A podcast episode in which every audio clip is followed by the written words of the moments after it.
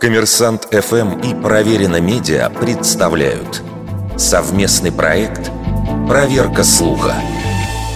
Правда ли, что в советское время на вэ дэ эн ха демонстрировали действующий ядерный реактор? Как это ни удивительно, но корпорация «Росатом», самый авторитетный в стране источник в вопросах атомной энергетики, подтверждает этот факт. В тысяча девятьсот пятьдесят шестом году на Липовой аллее Всесоюзной сельскохозяйственной выставки в павильоне номер шестьдесят два открылась экспозиция «Атомная энергия в мирных целях».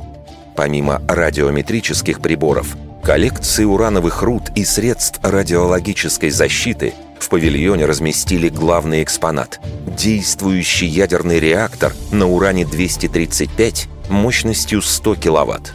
Для наглядности реактор был в открытом исполнении, и посетители могли наблюдать эффект Черенкова – характерное голубое свечение в толще воды, производимое ядерной реакцией.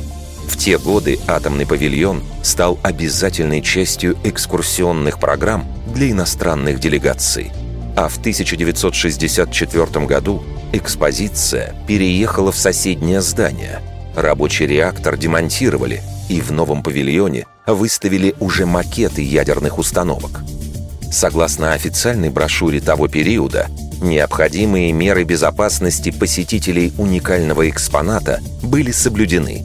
Слой воды над активной зоной реактора имел толщину четыре с половиной метра и служил надежным экраном от излучений.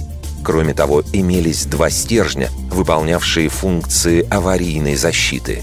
А с помощью дозиметрических приборов непрерывно велся контроль над уровнем радиации над поверхностью воды и анализировался воздух в зале реактора. Вердикт. Это правда.